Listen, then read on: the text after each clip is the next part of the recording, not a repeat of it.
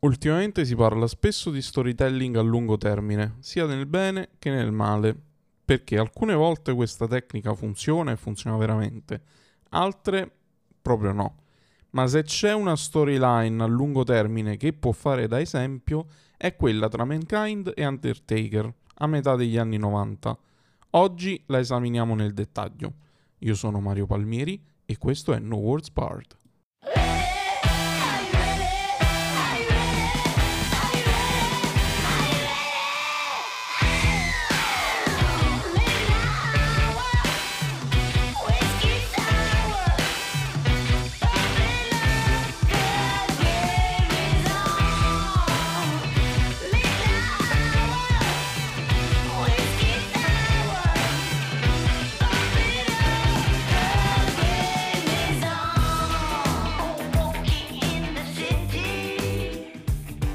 A metà anni 90 il problema principale di Undertaker non era Undertaker, ma la mancanza totale di avversari credibili. Gli incontri erano sempre molto prevedibili, tanto che metterlo nella scena del titolo mondiale era sempre un rischio, perché poi i Booker avevano difficoltà a farlo perdere in modo accettabile. Anche se comunque la verità è che nonostante Undertaker fosse giovane di carriera a quel tempo, aveva uno status tale che non gli servivano i titoli e questo status durerà poi per tutto il resto della sua carriera, tanto che a un certo punto è la sua streak a essere più importante dei titoli in palio. Ma nel 1996 le cose erano diverse. Undertaker era questo mostro imbattibile in grado di sconfiggere persino la morte. Aveva un manager molto molto particolare, Paul Bearer, che era un po' la, la sua forza, diciamo. E poiché i Booker si erano giocati gran parte delle carte che avevano e non potevano mettergli mh, contro, diciamo, non potevano, met- non potevano farlo andare contro i due top che erano Shawn Michaels e Bret Hart all'epoca, cioè avevano bisogno di un po' di carne fresca, ma non uno qualsiasi. Ci voleva qualcuno che fosse abbastanza pazzo da sfidare apertamente Undertaker. Non solo, ma anche qualcuno abbastanza pazzo che non avesse paura di Undertaker. E questo pazzo chi poteva essere? Ovviamente l'abbiamo detto nel titolo Mankind.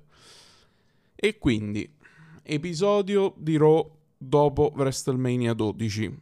Mankind fa il suo esordio, attacca The Undertaker con una Mandible Claw.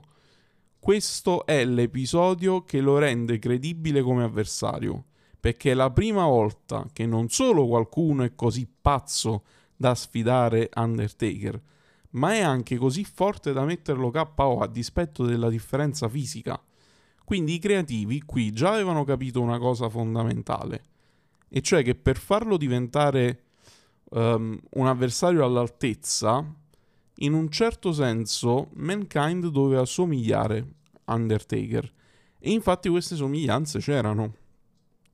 C'era per esempio la mancanza totale di paura della morte Uh, c'era un po' quell'alone di mistero, uh, perché comunque Mankind era mascherato. C'era l'uso della violenza, mm, cioè lo, loro facevano, usavano la violenza allo stesso modo. È una violenza che è fisica, ma è allo stesso tempo anche psicologica.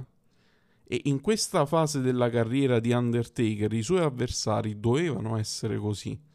E infatti poi ci sarà un certo Kane tra l'altro, piccolo dettaglio, ma secondo me segnale di una cura ottimale, sul ring attire di entrambi c'è un simbolo simile. Quel, mi riferisco a quello che uh, Mankind aveva sulla schiena, che è uguale al simbolo di Undertaker. Quindi inizia la loro rivalità. Un mese dopo, a Mankind che gli gira un po' così, diciamo, ehm, diventa un fattore di disturbo perché a Ignore House permette a Goldust di battere Undertaker in un casket match E credo, non mi vorrei sbagliare, che quella fosse la prima sconfitta di Undertaker in quel tipo di match. Ma anche se non lo fosse stato, era comunque in ogni caso il suo gimmick match. Quindi per questo l'in- l'interferenza di Mankind pesò di più. E possiamo pure dire che, vista la posta in palio, visto il livello di rivalità che c'era in quel momento con Goldust, quella stipulazione forse era stata scelta proprio per portare avanti questa narrazione. E qua inizia il vero e proprio confronto tra i due. Prendiamoci questo come primo elemento di una storyline a lungo termine che funziona bene. E cioè ci deve essere una disparità di forze in campo non troppo elevata, ma che non significa che poi sul ring questo diventa un bilanciamento di forza, attenzione, poi lo capiremo tra poco. Passa mh, mm, circa un mese, diciamo, King of the Ring 96 e qua abbiamo il primo upset, cioè, ovvero è proprio la consacrazione di Mankind come minaccia concreta per Undertaker, perché? Eh, perché lo batte non è semplice trovare il match online perché i due a King of the Ring hanno fatto un altro match molto molto famoso, poi ci arriviamo, però comunque con un po' di fatica si riesce a trovare. Finita qua? No, perché qua c'è il secondo elemento che serve a una storyline lunga, le svolte ma fatte al momento giusto. E la svolta qua arriva quando Mankind spunta da sotto il ring nel rematch, nel rematch contro Goldust. Anzi, meglio ancora, spunta da sotto il ring passando per il centro. Vi ricorda qualcuno? Eh? Bray Wyatt, The Fiend. Diciamo che comunque, vabbè, Bray Wyatt ha sempre detto che ha preso tanto da Mick Foley. Questo porta il feud a SummerSlam dove c'è il primo Boiler Room Brawl match. Praticamente un hardcore match fatto nella stanza delle caldaie. Quindi il match inizia lì, piano piano esce da lì e arriva fino sullo stage. E qua arriva un'altra svolta, perché Paul Bearer colpisce Undertaker con l'urna e regala la vittoria a Mankind. E quindi ci troviamo con un Undertaker che ha perso due volte e ha perso pure il suo manager storico in questo momento. Perché succede questa cosa? Per due motivi. Il primo, perché se la situazione fosse rimasta più o meno equilibrata, la storyline sarebbe stata molto noiosa, perché quando non c'è un vantaggio chiaro, spesso significa che non ci sarà un vero e proprio cambiamento rispetto allo status quo. Quindi se al secondo match, tra l'altro con una stipulazione favorevole a Mankind, vinceva The Undertaker, la reazione del pubblico sarebbe stata più o meno, ecco, hai visto, alla fine vince sempre lui, è imbattibile. E quindi invece la bravura dei Booker è stata quella di non fare così. Quindi il secondo motivo invece è quello che i feud lunghi hanno bisogno di pause, da una parte e dall'altra. Quindi Undertaker ebbe il tempo di finire la sua rivalità con Goldust e Mankind sfidò Shawn Michaels per il titolo. Si va quindi a un altro mese, un altro Your House, dove c'è il primo Buried Alive match della storia. Perché è chiaro che se prima fai un match favorevole a uno, poi devi farne uno favorevole all'altro.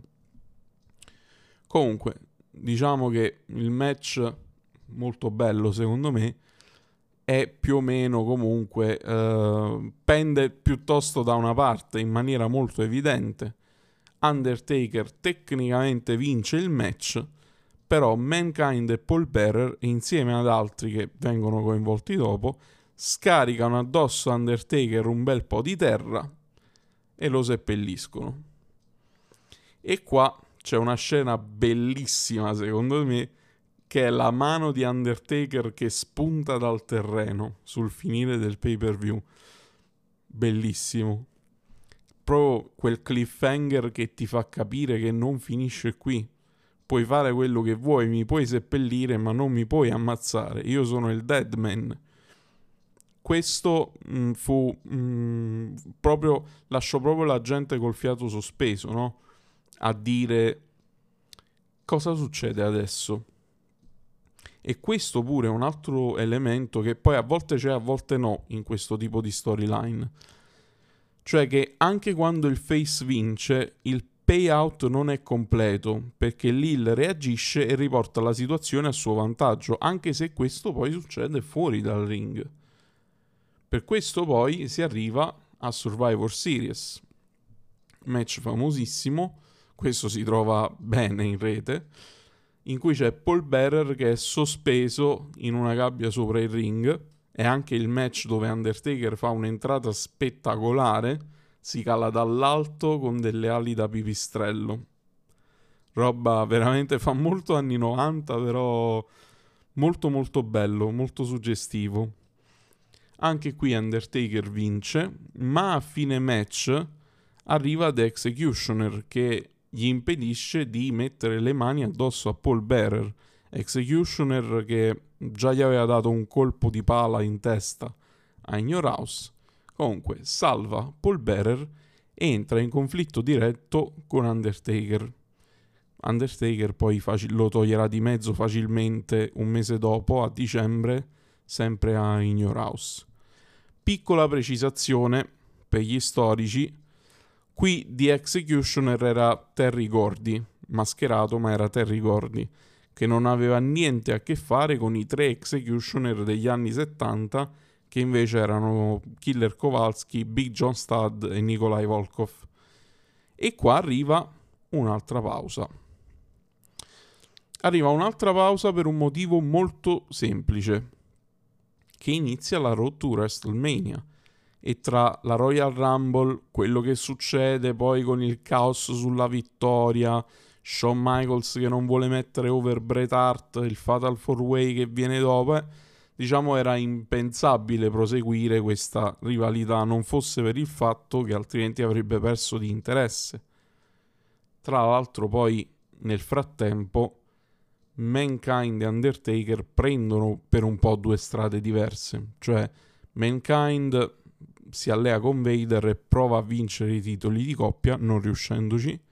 Undertaker invece a WrestleMania 13 vince il titolo mondiale contro Psycho Sid. Ed è qua che il titolo fa comodo, perché anche se Undertaker non ne ha bisogno, Mankind ne ha bisogno e come?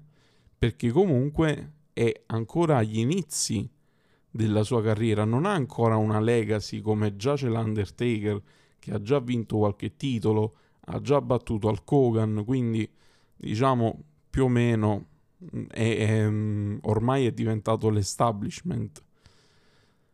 E, e, quindi sì, ecco, diciamo, mm, si presenta l'occasione giusta per continuare la storia e contemporaneamente dare a Undertaker un primo sfidante per il suo titolo. Quindi, aprile 1997, in Your House, Undertaker difende il titolo dopo che ha subito un attacco con una palla di fuoco negli occhi, tipo le, la fireball eh, di recente utilizzo eh, che ha fatto Chris Jericho mm, a Eddie Kingston qualche tempo fa, non so se ve la ricordate.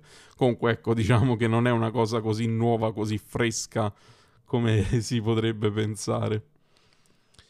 E ehm, quindi diciamo c'è questa cosa qui, ma Undertaker vince lo stesso il match e quindi sembra aver battuto finalmente Mankind.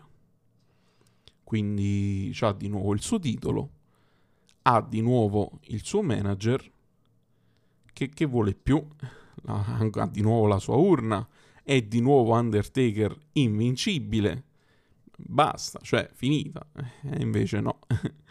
Perché Mankind a questo punto continua con ehm, diciamo delle sporadiche attività di disturbo. Quindi diciamo che questa forse è solo una lunga pausa, ma anche perché nel frattempo in WWF succedono varie cose. Una per esempio è lo Screwjob di Montreal e ne abbiamo parlato, anzi vi consiglio poi di andarvi ad ascoltare la puntata dedicata.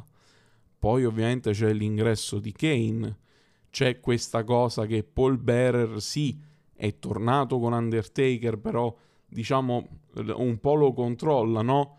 Cioè Undertaker reagisce uh, ai comandi di Paul Bearer quando questo urla la parola fire, fuoco. Perché? Perché poi si, scoprirà, cioè lo spiegherà proprio Paul Bearer, che um, Undertaker da piccolo ha dato fuoco uh, all'impresa funebre dei genitori e um, si è salvato solo il fratellastro, Underta- eh, scusate, Kane appunto, che era figlio della madre di Undertaker, ma il papà non era il papà di Undertaker, ma proprio Paul Bearer. Quindi c'è questo fratellastro misterioso, grosso come Undertaker, ehm, che è mascherato perché si dice ha il volto sfigurato. Quindi mm, diciamo anche lì, ecco, alone di mistero, personaggio che usa la violenza anche in modo psicologico. Quindi inizia, iniziamo a vedere come anche lì ci sarà una storyline a lungo termine. Detto questo, nel frattempo la rivalità con Mankind continua perché continua proprio con, uh, con durante un match contro Kane perché mh, in quel momento Steve Austin è campione, pa- quindi siamo all'inizio del 98, Steve Austin è campione. E um, qual è il problema poi? Il problema è che c'è questo match in cui si sfidano Undertaker e Kane uh, per chi sarà il contendente numero uno per il titolo, Mankind fa la sua interferenza, fa perdere Undertaker, quindi Kane diventa il number one contender per il titolo mondiale e Undertaker invece si ritrova di nuovo in rivalità aperta contro Mankind. Ed è qui in questo momento che arriva la svolta definitiva con l'ultima grande sfida, perché questo fa anche comodo alla WWF eh, per aumentare lo status di una nuova tipologia di match che fino ad ora c'era stata una o due volte se non sbaglio, che è a Cell. Cioè a Cell è quel tipo di match che tu fai come resa dei conti finale, almeno in questa fase della storia, ecco però diciamo che Undertaker nel corso della sua carriera userà a Cell uh, in varie occasioni proprio per uh, terminare, proprio per terminare delle faide, ma anche proprio come, come, se fosse una sorta di resa dei conti finale, ecco. E questo poi viene fatto anche uh, da altri in futuro, per esempio L'abbiamo visto con Cody Rhodes e Seth Rollins, per esempio.